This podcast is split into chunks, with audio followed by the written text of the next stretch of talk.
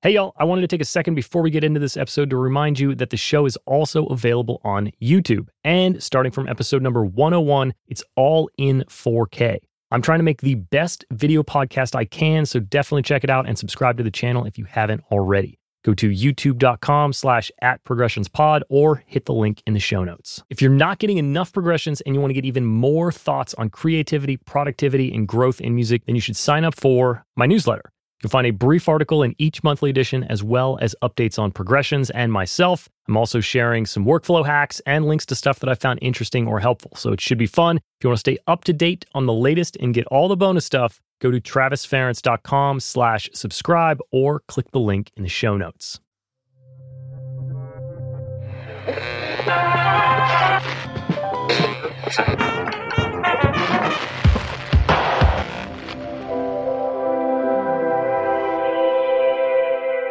Hey, welcome to Progression Success in the Music Industry. I'm your host, Travis Ference, and this is episode number 44. Got a super cool interview coming at you today. We get into a ton of stuff that has not been discussed on the show before.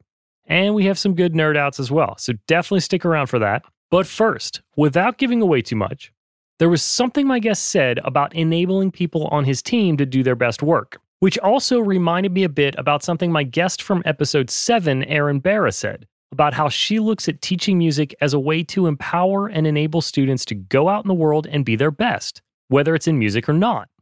And as I thought about it a bit, it came to me that those lines of thinking were a bit of a parallel to the way that I work as an engineer. When I'm working with people in a room, my goal is to always enable and inspire them to do their best work. Whether that be by reducing barriers for an artist to get an idea down or just knowing when to leave the room because somebody needs creative space. There are a hundred things you can do in the studio to support somebody's creativity and be sure that they can do their best work. And reflecting back, I found that my most fulfilling and inspiring days in the studio were the days that I was able to do that for people. All of this ties together in the common theme of how enabling those around you to do their best work ultimately leads you to do your best work. And let's go a step further. Think about the people that you spend the most time with. Are they draining or are they inspiring? They are probably inspiring to you. And if they're not, send me a message and I'll give you the cold hard truth about what to do with those relationships. No, but seriously, the people you enjoy spending the most time with probably challenge you intellectually or stimulate you creatively or support you in your endeavors or something. Something positive happens. And better yet, a lot of something positive happens. And everybody connects in different ways. I'm not telling you that you need to be a specific type of person to empower those around you to be their best. You're already in relationships with people that are mutually empowering to each other. If you want an example of how different people connect and inspire each other, think of uh, education. Think of your favorite high school teacher. Now, think of all those people that couldn't stand that teacher. Or look at this podcast. Maybe you like this podcast. I mean, I hope so. You're listening to it. Or maybe you don't like this podcast. Maybe you're more inspired by another one. That's cool. So you're going to listen to that one. Same thing with books and movies. Some stories might inspire you more than others. Here's the real point of all this we all gravitate towards people and things that inspire and enable us to be the best version of ourselves. And we get fulfillment out of being able to do the same for others. This opening is definitely more like a general revelation, a reminder type of thing, than a uh, how to succeed in music thing. But I guess if there was a tip that came from all this, it would be think about your relationships. Are you indeed surrounded by people that are bringing a positive energy to your journey? And in turn, are you doing the best you can to enable and empower them to kick ass on their journey? Is everybody working together to be the best? Keep this in mind when you're looking for collaborators and mentors. Look for people that you connect with and that inspire you to inspire them back. That's what you probably have in your family and your close friend circles already. So make sure you bring that to your career as well. Look for people who are empowered and inspired by what you're doing and who are looking to return the favor and build together. Remember, the more people you can help to be their best, the more you'll find yourself to be at your best. Today's guest, Corey Schreppel, is an engineer and mixer specializing in podcast and broadcast production. Currently, he's on the audio team for the New York Times, where he works on many of their narrative shows as well as their flagship show, The Daily. Prior to that, he was the technical director for Minnesota Public Radio and American Public Media. While on the APM podcast team, he worked on shows like In the Dark and Brains On, both of which have taken home awards in that space. And before his more than a decade of experience in broadcast, he worked as an audio production educator at Boston University and also as a recording engineer at the New England Conservatory of Music. So, lots of stuff to get into that we have not talked about before. So, welcome to the show, Corey Schreppel. Hey, Travis. Hey, Corey, how's it going? Good, man. Good to good to talk to you. It's been a while. I know. It might be your entire broadcast career. It might be like 10 years. Yeah, I think that's I think that's about right. I think the last time I saw you was a was a wedding in California at some point, but yeah. So that that sounds Yeah. about right. That was before we moved to Minnesota, so absolutely. Okay, so you were not in Minnesota. Okay, so Nope. so we have we have a lot of ground to cover then. how, are things in general? You're good? Things are good. Things are good. Minnesota's been uh, been great. Um, you know, we've been here about pu- pushing eight years now, and um, we love every minute of it. My wife's from here, and I didn't think that I would ever end up in Minnesota or working in public media broadcasting space. But I got to tell you what, man, quality of life in Minnesota is a beautiful, beautiful thing. I can imagine. As you get older, quality of life and, you know, time spent working and and who you're working with, all those things like really they take priority. You know, over over the the 20 hour grind. You know, I, I'm, I won't hammer on that because we're always talking about it on the show. But Yep. I wanted to start in Boston, mainly your time at New England Conservatory, because if I remember correctly, I don't know if we interned there together. I interned there, and I think I actually got fired after like a day or two because the studio manager she sent me. I just I vaguely remember getting an email that was like, "I can't believe you don't respond to my emails." I didn't, you know, she was losing her mind because I wasn't checking email, and I was just sitting there thinking to myself like. Who uses email because it was that long ago? Yeah. Uh, So I didn't work there, but it looked fun. yeah. What was that like? Uh, what What's interesting? Well, so it was a really great experience. Like I like I will be very frank. It was it was definitely a great space for a newer engineer to kind of cut their teeth a little bit in a fairly safe space. That's not how it ended up by the time I left, but at least that's what it was at the time. I don't think we had an internship program when I started there in 2007. So you may have been the uh, the the straw that broke the camel's back in terms of that program um, you know, it's just what a way to go out. No, the the the gig there was great. It was mostly so for those who don't know, New England Conservatory is a primarily a classical music conservatory, but they have a really killer jazz program and a thing called contemporary improvisation. Like Lake Street Dive came out of there. Uh, Sarah Jarosz, who's in the um, bluegrass folk space, she came out of there. I think I actually did PA for her freshman recital or something like that. But it, it's it's this really great incubator because unlike Berklee, I mean, Travis, like we we went to Berklee and it was this kind of microcosm of the music industry and just several thousand people. But at Right. NEC, they had maybe a thousand students total, and the caliber of those students were incredible. So I got really lucky that I was able to record these people and do live sound for them day after day and do sessions and live events and so it was probably four or five nights a week recording full size orchestras chamber orchestras jazz ensembles jazz combos and you know jazz legends like dave holland would come in new music composers like steve reich would come in it was an amazing place to work it wasn't without its issues but it exposed me to a lot of stuff and I was super lucky to get in. And I got a, I got in on a recommendation um, from Mark Wessel, Berklee professor that we all know and love, and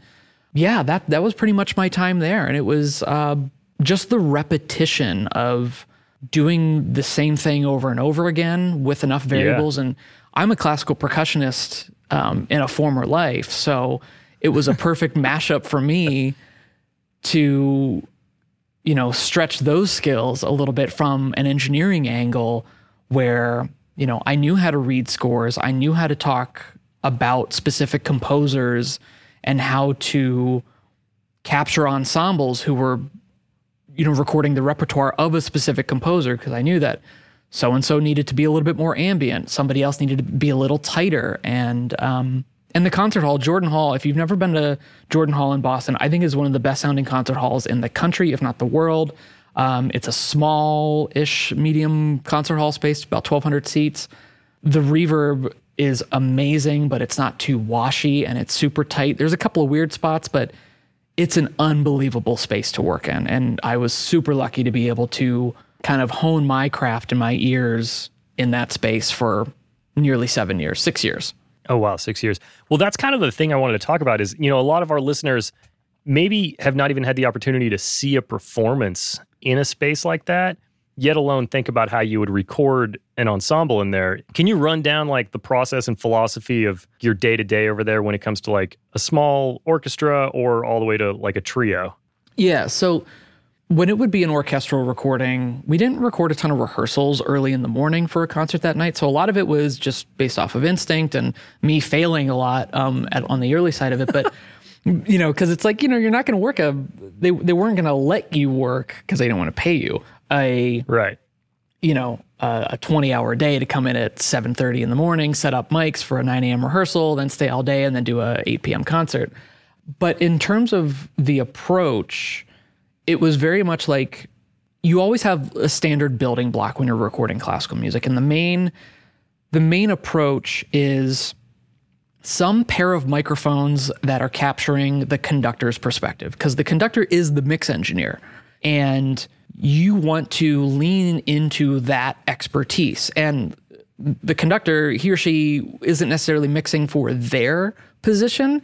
They're adjusting balances knowing what it's going to sound like 10 15 rows back in the hall so what they're experiencing is not necessarily what they want the audience to hear but they know kind of the level offset that they need to achieve with the with the orchestra to make sure that the audience in the sweet spot at least is is going to experience it and hear all of those counterpoint lines and all that stuff. So the big thing is you start with a pair of microphones that capture that perspective. And usually it's either a pair of cardioids and ORTF or NOS and then flanked by a pair of omnis to get some width and get some space in the concert hall if the space sounds really good, I usually would go for a pair of omnidirectional microphones about a meter apart. Uh, and if the orchestra is super wide and super deep, then I'll go for a Decca-Tree, which is three omnis. I would always mod that a little bit and do um, two omnis with a wide card up front, uh, just because it was a little a little more focused. But that would usually be my starting point, and then I'd supplement with with spots. And basically, my approach was a main pair, flank it with either just you know a pair of omnis for to capture the width of the orchestra or pull them back to get a little bit more hall and then add something like a pair of woodwind spots and then you can iterate from there based on the size of the orchestra or the size of the space or how much time you have for the setup because if you if you're in a great hall man with killer musicians who yeah. are practicing 10 hours a day and are just so tasteful and they are moving as one, and you just put a pair of omnis up, you're gonna get an absolutely fantastic recording. But you know, you do want to be able to pull out those woodwind lines and and you know capture a very specific brass solo moment that is you know in the second piece after intermission. So you work on a little bit of that, and then as you learn the repertoire you know this piece has this really rad xylophone thing. I'm going to put a spot mic up there. Right, right. Now, for like somebody that it kind of has no idea, when you're talking about a spot mic in this situation, you're still talking about like 10 plus feet away, right? Or are you, you getting closer than that? You could be, I mean, it depends on the source and it depends on what you can do. So, one of the things that we weren't allowed to do, and part of this was an aesthetic thing because our ancient donors didn't like seeing mic stands on stage we would fly everything in using servo reelers that came down from the ceiling and hung from install grade XLR cables, which was awesome. But it limited our ability to get super close because we couldn't adjust. And you didn't want to use wireless mics in that scenario and have stage crew move it, or you didn't want to rely on the stage crew to adjust your microphone positioning. So in right. this case, it was flying in like section spots. So you could be three feet away or three feet above a section if you could get it that tight. But if you're trying to you know, put a, a, a bass section spot in, you have to bear in mind that those bass players are going to be coming in with their seven and a half, eight foot tall upright bases, and they could be smacking your $3,000 DPA or Schoeps. And it's like, okay, well, maybe I'm going to raise that a little bit and go and put a hypercard and only spot the principal and not worry about the section. As I've done a bunch of other, worked with a bunch of other um, ensembles here in the Twin Cities, classical wise, they are much more amenable to mics on stage. So that case, I could put a FET 47 on the bass section, and I could get Right. a tiny Schoeps mic that's on an active pole for the soloist right next to the conductor because it's visually not that obtrusive, but the stage crew also knows how to move it. And I usually have an A2 who can come in and make those moves on stage for me. Right. Okay. Yeah, man. I just think it was fun. I just remember the one day I was there before I got fired. The um, the the the the rigging system where like you guys moved microphones around and there was just so fascinating. I was like, this is amazing. And then you know, like Yeah. going on to work at Capitol, like immediately the first thing you realize that the sound of strings and woodwinds and like it's not the close mic. It's it's the room. That's what you're recording and in all of these like traditional instruments. You know. Yeah, and it's a thing where you're learning to capture the the group as a whole. Like the sum, the sum is greater than the parts in those environments. And, Exactly. And it's Yeah. like you cannot get like I don't care how good you are. I mean, obviously, if budgets are constrained, you know, you might do multiple passes of the same ensemble to create a thickness, but there is nothing that you can replicate. It's it's really hard to replicate the sound of 15 violinists all playing in unison together with all these micro tonal shifts. You can't replicate that. And there's something and there's something incredible. I will say when the first time i was playing timpani in an orchestra in high school never played in an orchestra before.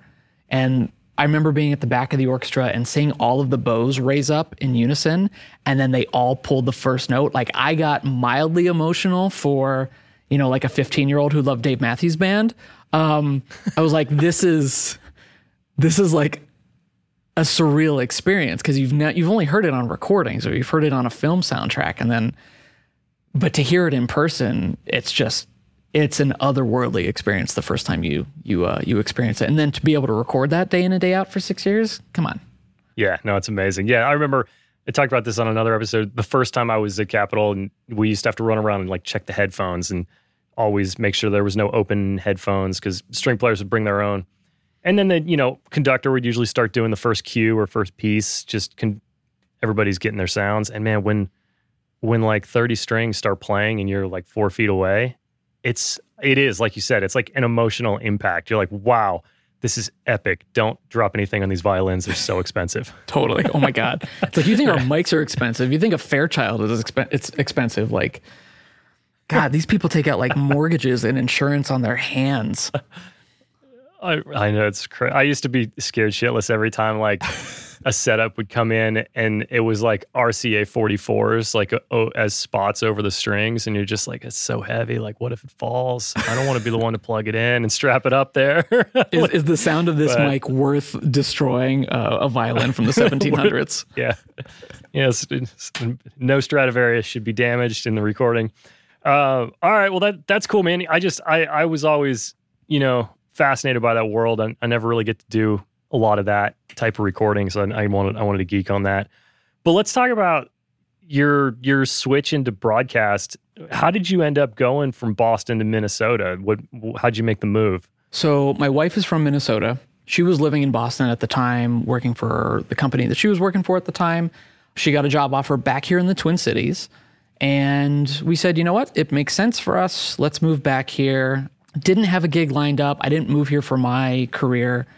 I just said, well, I'll I'll figure something out. Uh, there was enough remote mixing at the time that I was that could, um, you know, kind of make ends meet for me. I also was able to take like one summer and work at the Aspen Music Festival in school, which they have a massive classical music festival. So I did that my first summer after moving to the Twin Cities. But a position opened up at Minnesota Public Radio, and more specifically, the parent company, American Public Media, which um, has things shows like Marketplace with Kai Ryssdal, which you can hear um, all over the country. And they had a show at the time called WITS, W I T S. And it was basically supposed to be a younger, hipper prairie home companion.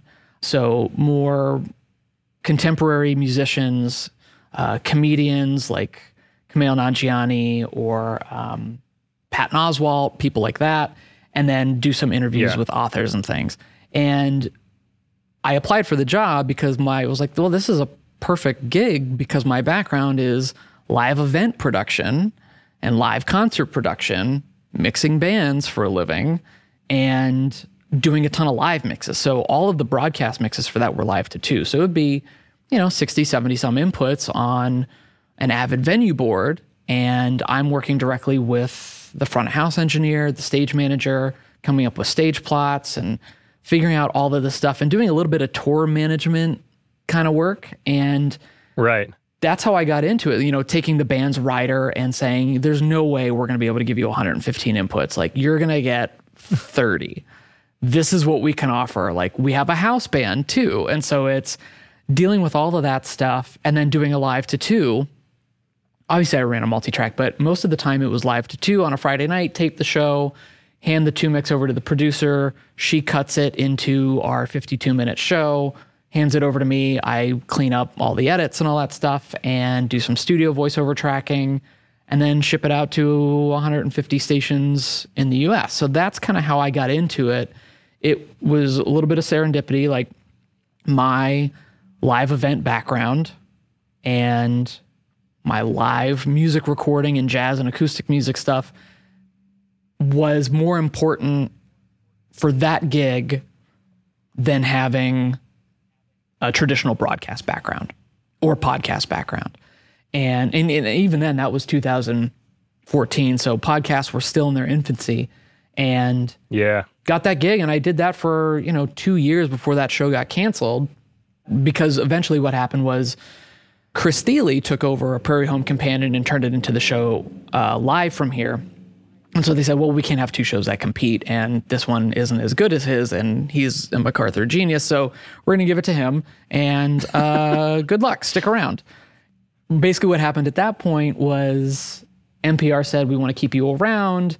Are you cool with just kind of floating and trying out a bunch of traditional news broadcast stuff? So that led into me driving Minnesota Public Radio's midday, early morning call in shows, doing a couple of those, working on classical music broadcasts.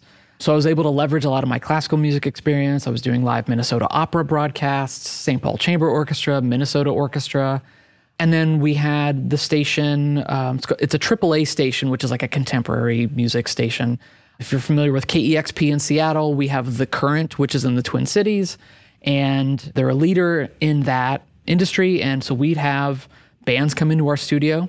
And let me tell you, like, this was the selling point of the job. Like, we had a 32 input Neve 88R and this massive, massive live room that used to be a bank that MPR oh, wow. bought it when they built their headquarters and they converted it into this space that was it's big enough to hold a full chamber orchestra comfortably and they used to do regular sunday live broadcasts with chamber orchestra so this is a massive room and it's like i did live sessions with grizzly bear in there i've done just a bunch of stuff with bands that come through and it was super rad to be like oh yeah i'll i'll record these bands live and do live to twos on a on a fat neve like let's go why wouldn't you Yeah, let's do it. yeah. So so that's kind of how I got into the the broadcasting side of it. And obviously that included things like covering election nights and political debates and protests and riots and a lot of stuff in the last last year or so and um, covering Prince's death. I was on the board when Prince died.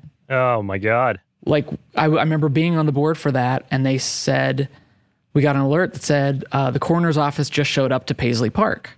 We can't tell you more than that, but you should be prepared to sit in the chair for a couple of hours.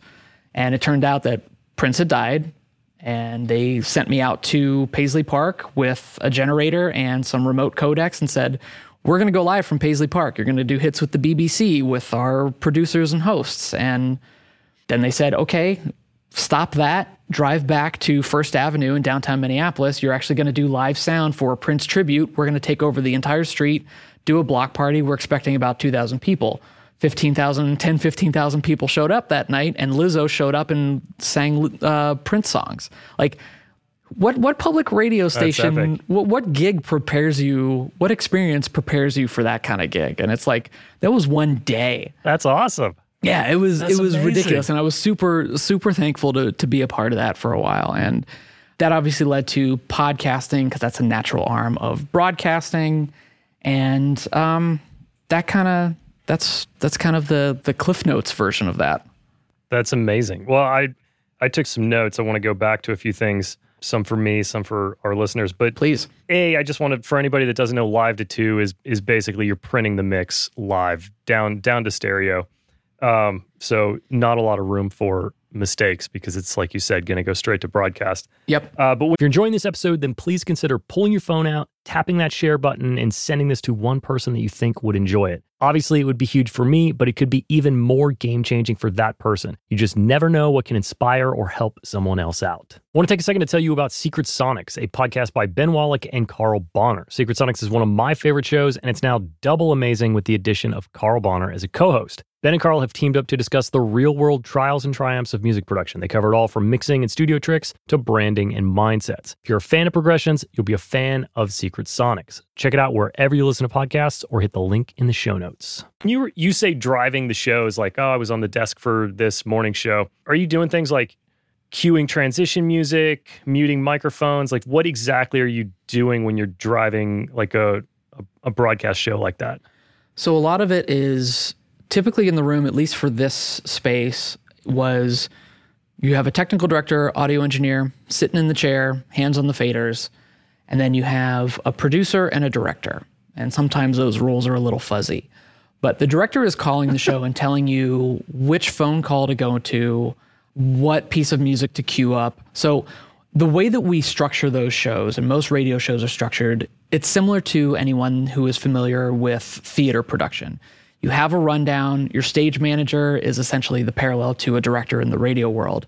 You have all of your elements stacked. So you've got your theme music, you've got the first cut, like in a host's intro, she might be covering um, whatever happened in Congress that day. And we've got a couple of cuts from C SPAN. We've got those lined up. Part of our job is going through those cuts, making sure that they got clean tops and tails and they're at our level spec. So that way I can put the fader at Unity and hit go. So a lot of the, the consoles that we use are IP consoles, uh, audio over IP consoles. And so the fader, if it's a microphone attached to it, it's just on or off.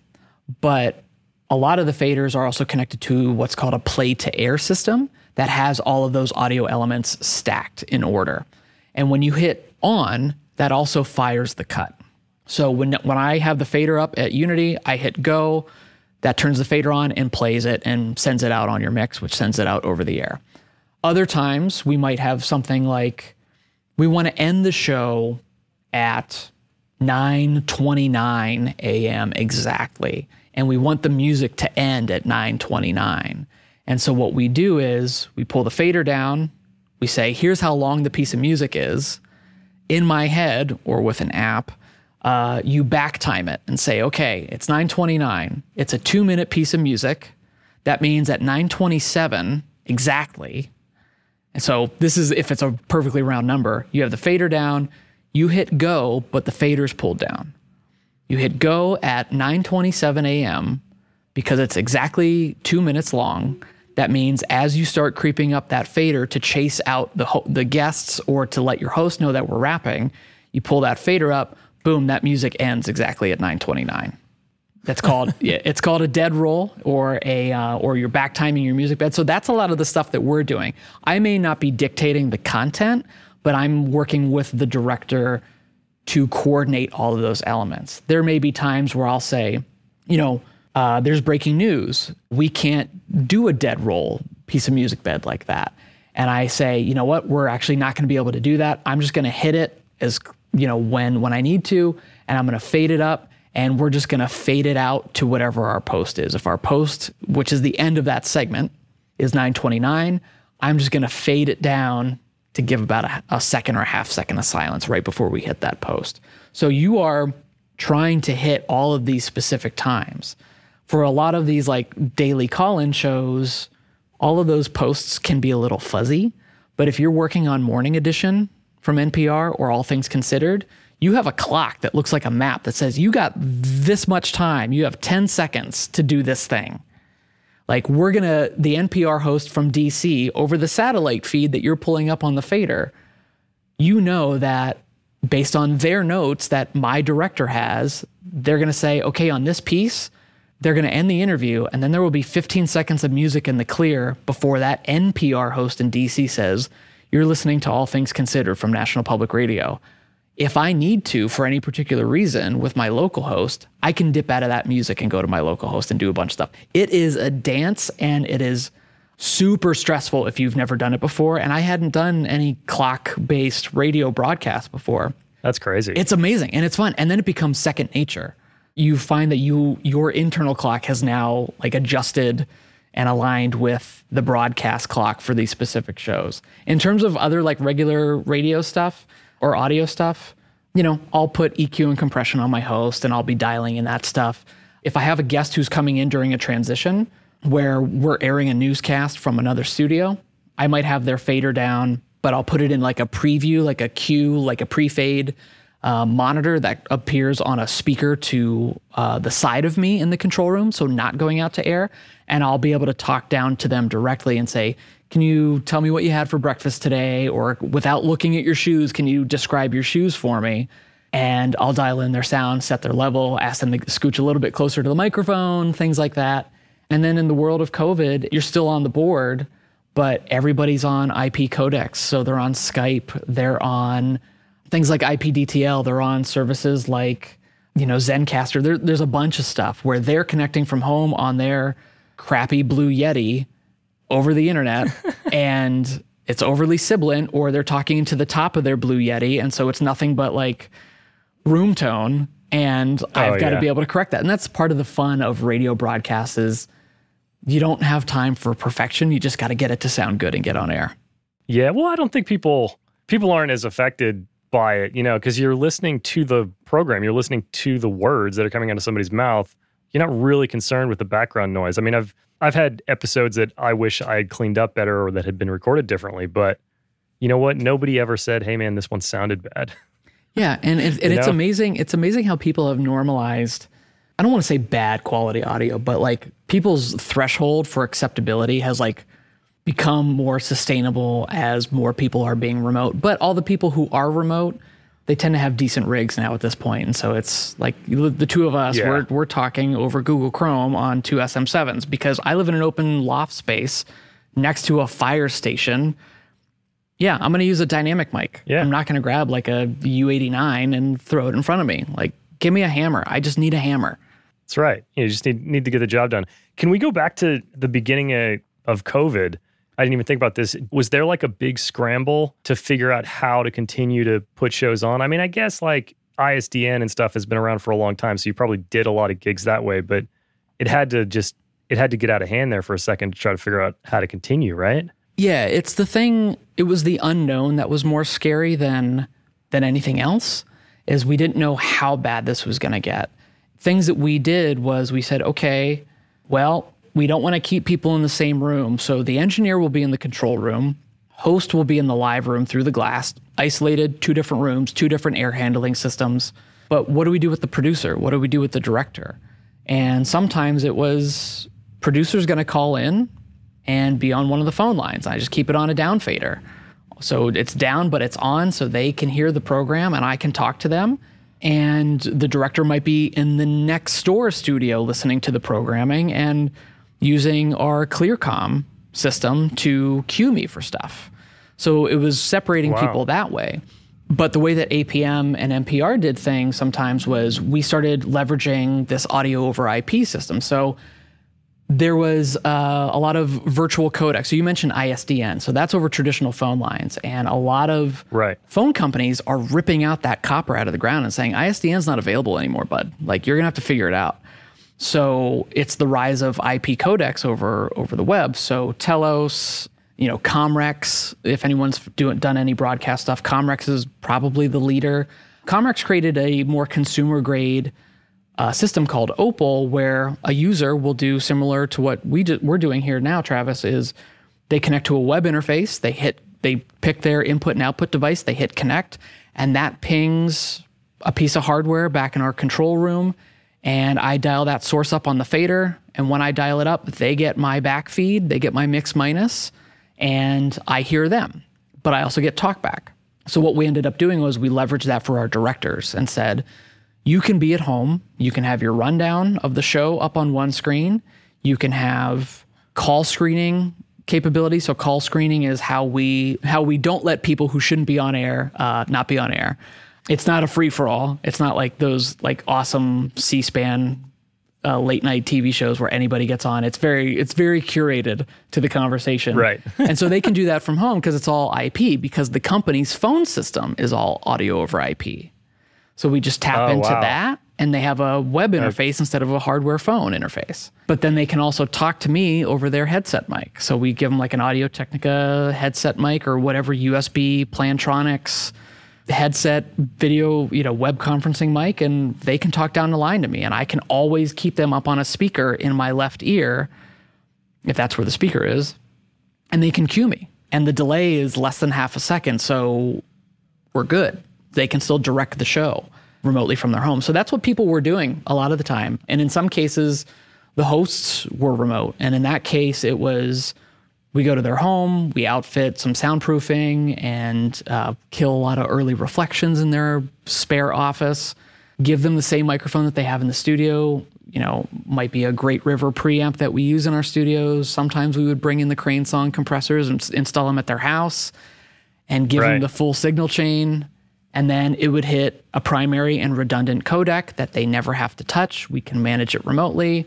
Boom, it pops up on a fader, and I have my primary host fader and my backup host fader. That way, if one connection dies, I got the second connection right there. And each of those connections are, um, it's called dual NICT. So it's like a, it's a IP internet thing they have their standard Comcast home internet, and then we say, all right, well, who's the other service provider in the area? Oh, it's CenturyLink on DSL. Great, let's create a bonded network. That way, one fails over to the other all the time. So that's how people were able to host from home. That's crazy. That, yeah, it was uh, wild. It was, I tell you, the month of March of 2020 for everybody for various reasons, but especially if you were working in broadcasting, it was wild, man. It was a total trip. I love the absolute nerd details. That, okay, so you hit so many things. Like my my brain is exploding with all the the tech that you just made me aware of that I just want to like read about. Absolutely pointlessly, by the way. I just want to read about all of it. I'm never going to use any of it. But let's get into a, a- off the technical side a little bit. Is there anything you, you mentioned on your website that you do a lot of like workflow system design, technical training stuff with a lot of the teams you work with? Obviously, running a daily or a weekly show takes like a tight schedule and a well put together system. Is there anything you've learned in the broadcast world on keeping those things running that you think applies to making a record? Yeah, I would say it's sometimes what's the quote? It's easier to be done than finished, and and sometimes that is like you got to get out of your head. Going back to a mix at three o'clock in the morning to obsessively t- tweak the harmonic resonance of the secondary snare drum on the third chorus is not something that's gonna matter most of the time. True. And really, what it what it comes down to is you've only got one shot a lot of the time, or you have a really tight deadline. You're never going to go back to it because your listeners. This is what's different about broadcasting from records is that listeners will go back to the record a million times, but for a lot of daily or weekly podcasts, they're going to listen to it within a you know a respectable time frame, and then most people aren't going to touch it again. We're going to see downloads drop off. But the thing that I find that has really made me a better engineer is instead of emphasizing the specifics about every individual element, it's really zooming out and thinking about the big picture. Like, is this music bed too loud? Is this element clear at all of these volumes? So, you know, I don't know how you mix your records, but I always listen really, really, really quietly. We're talking like 15, 20 dBSPL to kick, snare, and vocal, or bass, snare, and vocal. And I want those to be the last Yeah. things that I hear before that those speakers shut off. Generally. that's similar to broadcasting. When you turn it down all the way, when somebody's driving their minivan and their kids are punching each other in the face in the background, when they turn down their radio, you should still hear that NPR newscaster or the host of your podcast, even if there is, you know, a, like a death metal track underneath. Like, you know what, you you may not hear the aesthetics of whatever Yeah. scene that you have meticulously built for your precious audio documentary, but you can still hear the person who's narrating. And so my thing is, and it's, I, I will tell you, being a broadcast engineer has made me a better mix engineer for music because you do have to zoom out so much and not be as obsessive about all of the individual elements. That's kind of the What's thing what's that- important? yeah. yeah, it's the the vocal is always king, assuming you're doing a, a song with vocals, and the same thing with what. Yeah, your post is at all time the most important thing that's happening. Yeah, and it's and it's really and maybe it's me getting older and like like you said earlier, like it's a quality of life thing too. It's like, do I really care about this? Or is anybody really gonna care about this? Or does the essence of the song, does the vibe really benefit from me spending six more hours on this thing? And if the answer is no, then I just stop working on it and I move on to something else. Maybe that's why I'm in podcasting and broadcasting and not making records. Like maybe that's the well, point. I mean, I I don't know. Well, what you're you're you're like right on the edge of like perfectionism. You're dancing around the fact that like you can always continually to strive to make whatever you're doing quote perfect, but it's like the difference between 95% and 101% is you know nobody knows about those last 6% except for you. Yeah. Yeah. You're the Yeah. only one that knows that 14 hours is what made the difference from 99 to 100. Yeah. But So- and I and I but I but I will say like I've gotten really sensitive to how dialogue spoken word is edited because I've I've had to be. That's that's the medium that I've worked in. And Yeah. it's made me a better vocal comper for records because you know I've I've learned so many tricks with how to edit dialogue that also applies to music and it's stuff that I wasn't as good at before I got into broadcasting. It's little things like I'll get stuff from producers where certain words or phrases will be edited next to each other but the way that they crossfade the breath I'm like that's not how you would breathe. Like when you breathe in there's that little bit of a vacuum of silence, right? And like you're not going to breathe in and then immediately be able to say the word. And so it's making those little tweaks and then getting really good and really fast at those that when I'm on deadline, one, I know what they look like now. And two, like I can stay ahead of the cursor. Like I could be QCing my mix and be making those edits as long as I'm 15, 20 seconds in front of the the the cursor and be like, oh no, it's totally fine. But it's it's little things like that. I guess like the the things that I obsess over have changed because it's had to. Like, you know, if you have a ton Yeah. of noise, if you have a ton of HVAC stuff, or even a little bit of HVAC stuff, you're going to want to layer in room tone underneath your entire dialogue track because if it goes to to digital black, it's going to sound bad if you can't put a 15 second fade on the back of that. Um, Yeah. So it's like you've got to you've got to layer it in. So whether that's geeking out and doing iZotope ambience match things, or you're finding a 30 second bit of room tone and just layering that in underneath your dialogue gaps. It's it's it's a weird it's a weird obsession. It's my burden. It's the, my cross to bear. Yeah, well, I'm I'm I'm taking notes over here because you know I fight that battle on my editing. Not that anybody wants to hear about my podcast editing. I definitely have just come to accept the fact that you know as it transitions from somebody on mic to somebody that was not on mic, that a lot of stuff's going to disappear in the background. And me being the record maker has never thought like I need to put an ambient sample behind this to keep this level of consistency throughout the show. Yeah. So um, I, I, so I, yeah, let me know. Send me an invoice. Let me know what I owe you for that tip. I'll, I'll tell you. I'll tell you what. Like the the same way that I listen back to mixes. Like a lot of people have their own tricks. Like they turn off their display when they listen to their mix. One of the ways that when I'm QCing, if I'm the last person that's going to listen to it before it publishes, which is how it works when we mix the daily for the New York Times. I work for the New York Times. Um, the uh, that's a joke that goes over about fifty percent of the time. Um, when I'm the last person that listens to it, I don't look at the edits. I just I just listen to it and I only go back and make a tweak if something distracts me. And everybody has their own little quirks and mechanisms to help them. Like some people just mindlessly scroll Twitter and don't actually read Twitter, but just, you know, scroll on their phone because it mimics how your audience is going to listen a lot of the time, Yeah. at least in the podcasting space. They're usually doing something because it's a passive listening experience. And so that's how I get, that's how I meet deadlines. That's how I get through stuff, which is, that's kind of how I let things drop below my threshold and be like, you know what? That's fine because the essence still comes through. And yeah, there's a weird background noise or there was a siren in the background, but I don't have time to go in and clean that up. And it's going to Yeah. be fine for what it is. Everybody knows that you're in a space. Yeah. Well, and things happen. People are people are doing things. Okay, so now since I admitted my poor editing, now I have to admit that I I basically do that. So my first edit of the podcast is, you know, trimming space and removing ums. For anybody listening, I don't really edit content. I just make everybody sound as smart as possible. What the conversation is the conversation.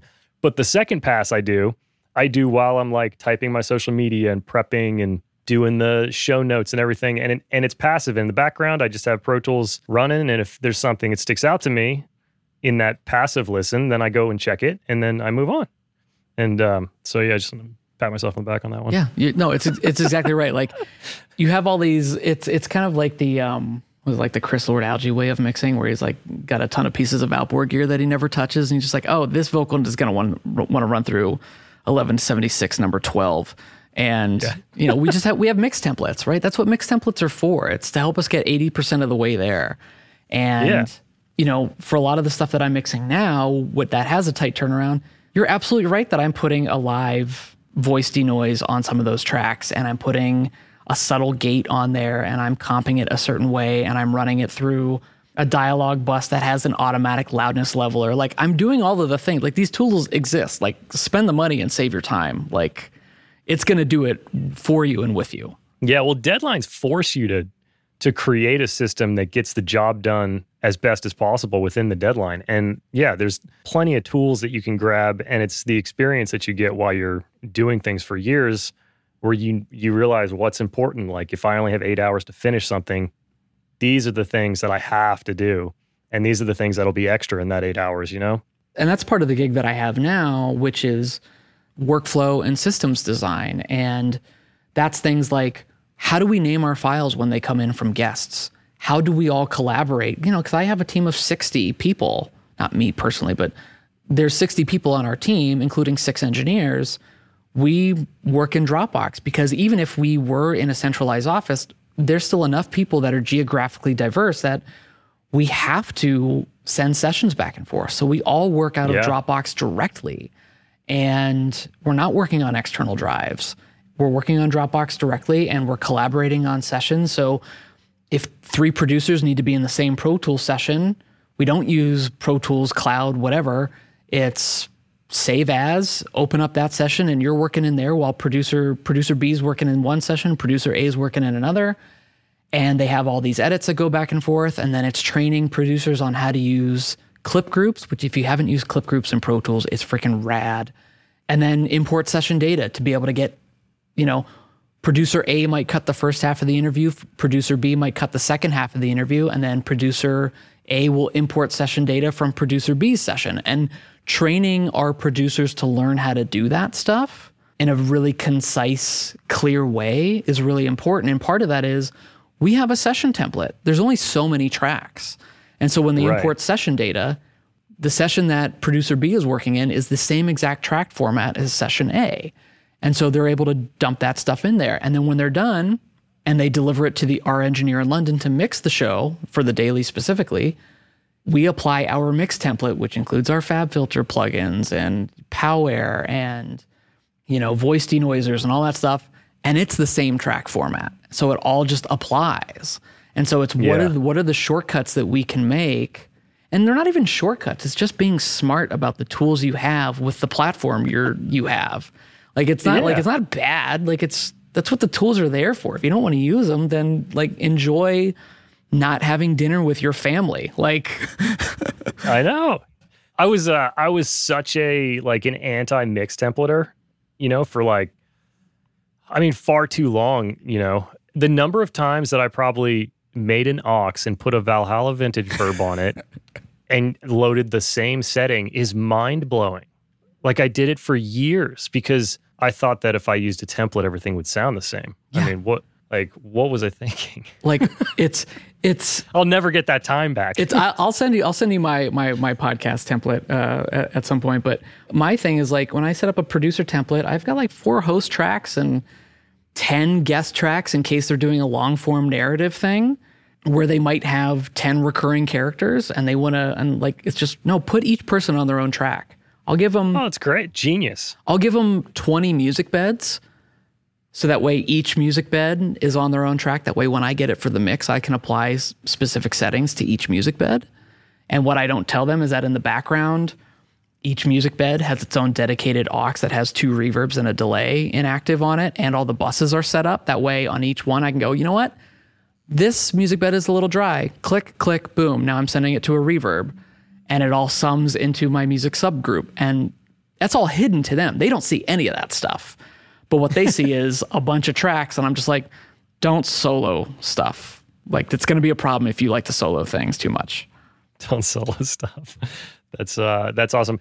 I have two questions that I end the show with, but before we hit those, before we started, you were talking about you're working for New York Times. Obviously, you're still in Minnesota. New York Times is in New York. You were talking about being able to control sessions with the the IP protocols. What what are you doing? This is this is a nerd moment that might get chopped out. I'm not sure. It's so this is super wild, and a lot of this technology existed pre-COVID, but it was accelerated by a lot of the the vendors during COVID because every major broadcaster, TV, radio, especially in sports broadcasting too, they all needed to be able to do a bunch of stuff remote, whether it was the host or the engineer or the producer. And so a lot of our consoles are Telos Axia consoles. So they're all they're basically giant mice. They're all control surfaces that all of the audio is routed through gigabit or fiber Ethernet switches, and the, these consoles control everything um, over IP. If they're on IP and on the company network, and I'm on the company network when I'm at home, I can enter the custom IP address of the engine or like the head of that particular studio, and then I can open up a graphical representation of that console. And I can say, if a producer says, you know, Congressman A in DC can't hear us over the Comrex connection that I have pulled up, why not? I say, well, let me go into the console. I pull it up and I say, well, you forgot to turn the fader on. And when you don't have the fader turned on, they don't hear programming. Or the auto mix minus isn't working a certain way. Or you didn't pull up the right preset console profile. Um, or they say, why does my host sound really quiet? Uh, well, this other preset that we have is set to is set to line level, not mic level. Let, let me go in and make a couple of changes, click it, and then just have them talk down the line, and then I can watch the meter and make a change in real time. And in more advanced systems, I can essentially dial myself into the studio over an IP codec to be able to listen on my own speakers at home. I basically pull myself up as a source on the board and then listen to it. That's awesome. This episode is just blowing my mind in tech. You know, I just thought of one more, if you've got a minute, Giddy one more thought for you. Sounds like you're mostly in the podcast space now. Obviously, that is like rapidly growing, especially with like the massive Spotify investments, and it seems like everybody's making a push. Where do you think podcasting is going? Is it still ramping up hard? Is it at the top of its, you know, journey? Where like from uh, somebody that's in it deeper than I am, what do you think? I think we're we're still on the rocket ship, and at some point, I'd say we got about thirty percent of fuel left in the tank before we hit our hit our apex. This is the natural growth of the industry: is that you are getting these big players like Spotify, like Apple, who's now investing in their own podcast, and the signal that we're approaching this new era, which the apex will follow shortly thereafter, is all of this consolidation by big media companies. So you're seeing Amazon that has Audible. You've got Spotify acquiring people left and right. New York Times, we've acquired individual podcasts from public media companies. one of the podcasts I mix, Modern Love, was through WBUR in Boston. They either did or couldn't produce it anymore. I don't know the backstory, but the Times was like, this is good content. We're going to buy it and we're going to take the IP and we're going to make it our own show. So I think we're nearing that. And I think people have started to be fatigued by the overwhelming amount of choice that they have for those who haven't listened to podcasts. So they're going to trust these known brands. This is why, like NPR, their podcasts are always in the top five because, oh, NPR, it must be good. New York Times, oh, it must be good. But now you're going to start to see a lot more through niche markets, but they're still pretty big. Like if you subscribe to The Athletic, which is an independent for profit sports company that employs so many sports journalists over the across the country and across the world, they've gotten into audio. And I'm going to gravitate toward that as, you know, like a soccer fan because I know that those people are the smartest people in the industry. And I want to hear what they have to say, even if it is here's a theme song, two dudes are going to talk at each other for an hour like this, and then here's here's here's an outro. That's fine. That's a thing. And I think the on-demand space that people want to listen when they can listen is going to be huge. I do think that there will be a retraction at or yeah, retraction at some point where the industry will get a little bit smaller. It will consolidate a little bit and then it'll normalize for a while. But I don't think terrestrial radio is going away. I don't think the independent podcaster is going away. It's just there's more of it. Yeah. I do think that it, there's a medium sized independent podcast company that is looking to get acquired and they may get acquired. They may run independently for five or six years, but then they'll get spun off or uh, fully absorbed into whatever Amazon or Spotify or Apple. And there will just be one fewer versions of these independent podcast networks. Right. And so hiring is crazy right now. Like people, there, there's like I'm hiring like four people right now. So um, holler, check out the New York Times audio page. Uh, you know, apply, and um, I'll recuse myself from the interview because we're all too cool. yeah. Well, it was uh, something else I was going to ask. Is do you think?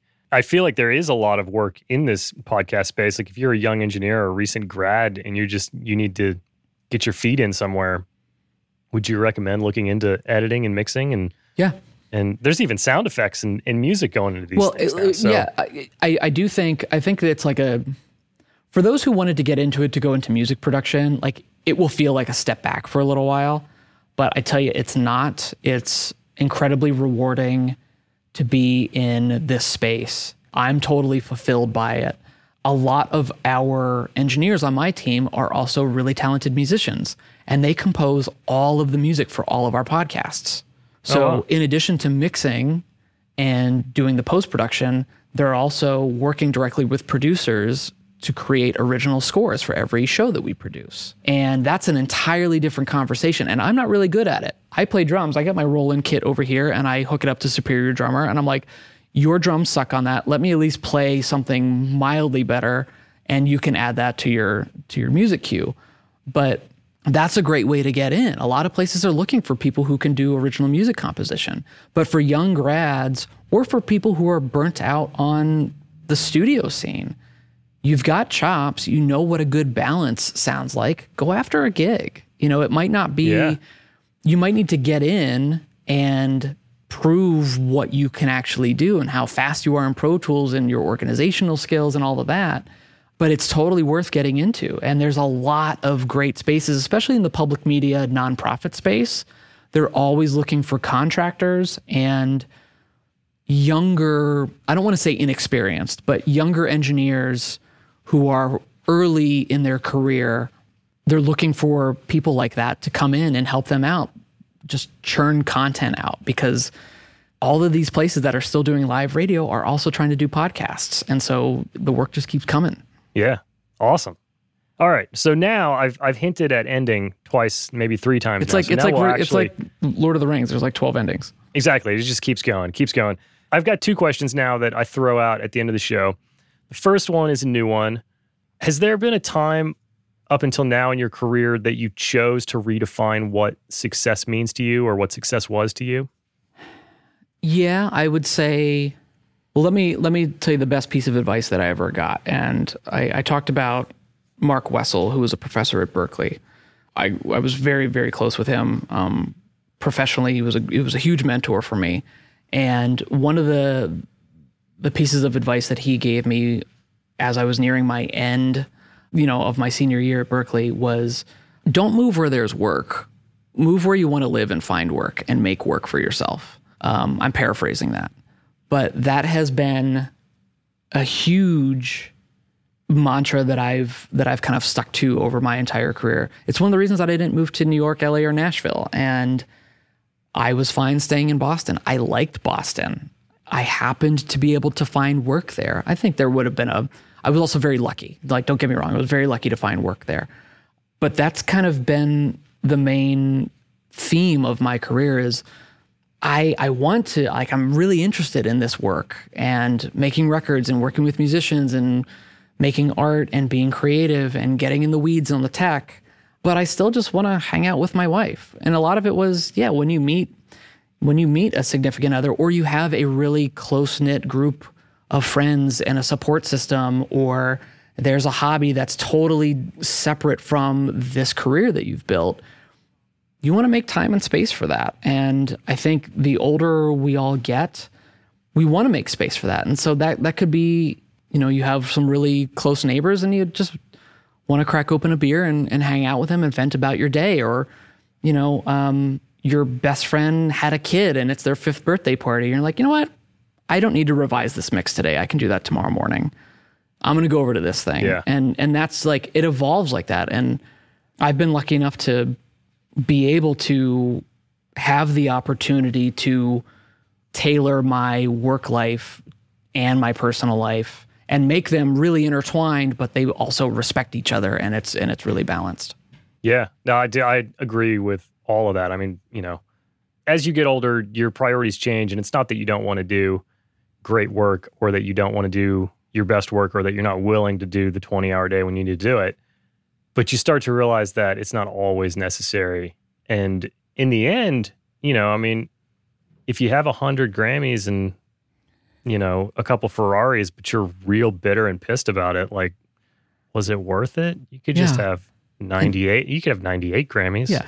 Yeah, I think I think the cutoff is like 99. Is when you Yeah. hit 99, you're like, okay, you know what? Now it's time for the work life balance. I mean, the other side of it is like, It's like Y2K. You're not allowed to roll into three digits. yeah, You know? yeah. The other side of it is like, I just get up early now, and I want to go to bed, and I'm sore all the time, Travis. Like, like I don't think there's any amount of ibuprofen that I couldn't take.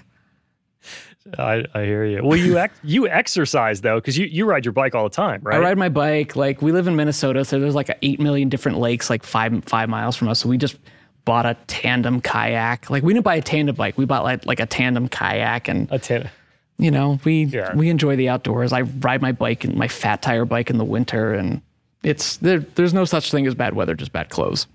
yeah. No, no. There's, Yeah, mean, there's something that absolutely one dog day- shit weather. It's just covered in snow. Um, you know, one day on this podcast, I'm going to get into you know actually exercising and moving because nobody, nobody that does what we do or like music producers, like you just sit all day long and then you complain about how bad you hurt. You just have to do something. Like just move. Jesus. I tell you what, when I started at the Times, or right right before that, I put my whole rig on a standing desk, and it has been Oh, nice. delightful. Nice. Good move. Good move. All right. So the traditional ending question, the finale. I, sw- I swear that I'll, I'll actually end the show. is uh, what what right now is uh, your biggest goal uh, that you can share? Obviously, you work for a big company, and what is the next smallest step that you're going to take towards it? I would say my biggest thing is so a lot of these major companies and even smaller nonprofit podcast houses are hiring a ton of producers who are either former journalists, younger audio engineers and audio producers. My whole thing right now is empowering them to feel comfortable with the tech and the baseline audio engineering fundamentals to be able to chase creative stuff with their storytelling. Amazing. I don't want to record an interview ever again in my entire life. I don't want to edit a show ever again.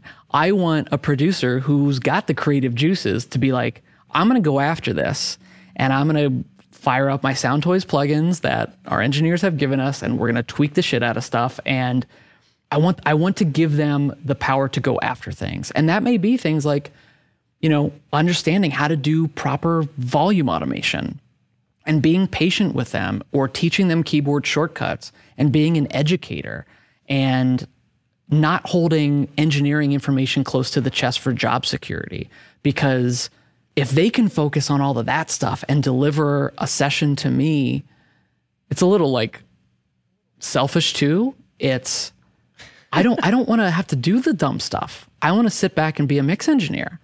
And I want to make yeah. their thing a better version of itself by not focusing on the little things. But also when they eventually get a promotion and move over to another company, I want to be able to be excited about listening to the thing that they're going to produce because I know that their chops are stellar and they're not even thinking about the audio engineering fundamentals. They're just going after creative storytelling, even if it is a dumb five minute news headline show.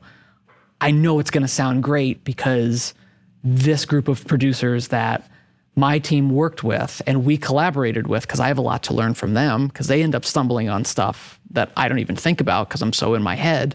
It's right. I want to be excited to see to see and watch them grow. And I think as all of us kind of are entering the early stages of middle age, it's our responsibility to to mentor the next generation.